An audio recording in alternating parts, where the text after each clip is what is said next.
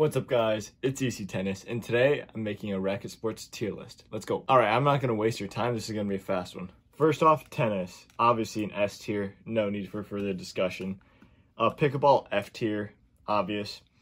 Alright, so badminton. So badminton, I haven't really played it that much, don't have much experience with it. It seems like a real solid sport, like A tier, A tier for sure. Yeah. Alright, ping pong. Ping pong, love ping pong, A tier Definitely. Yep. Up next is squash. Squash. Well, I've never played it. Haven't really seen it played. It seems like a real solid A tier sport. You know, racquetball. I it's heard it's pretty similar to squash. I mean, the rackets look the same. So I'll go ahead and give it an A tier. Next up is paddle. Paddle. You know, it's very similar to pickleball, but it's not. So I'll give it an A tier. Next up is paddleball, you know, the game where you bounce the ball on the wooden paddle.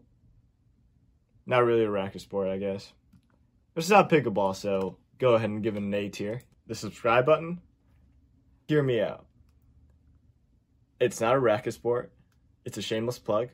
But at least it's better than pickleball. D tier. Thanks for watching, and I'll see you guys in the next one.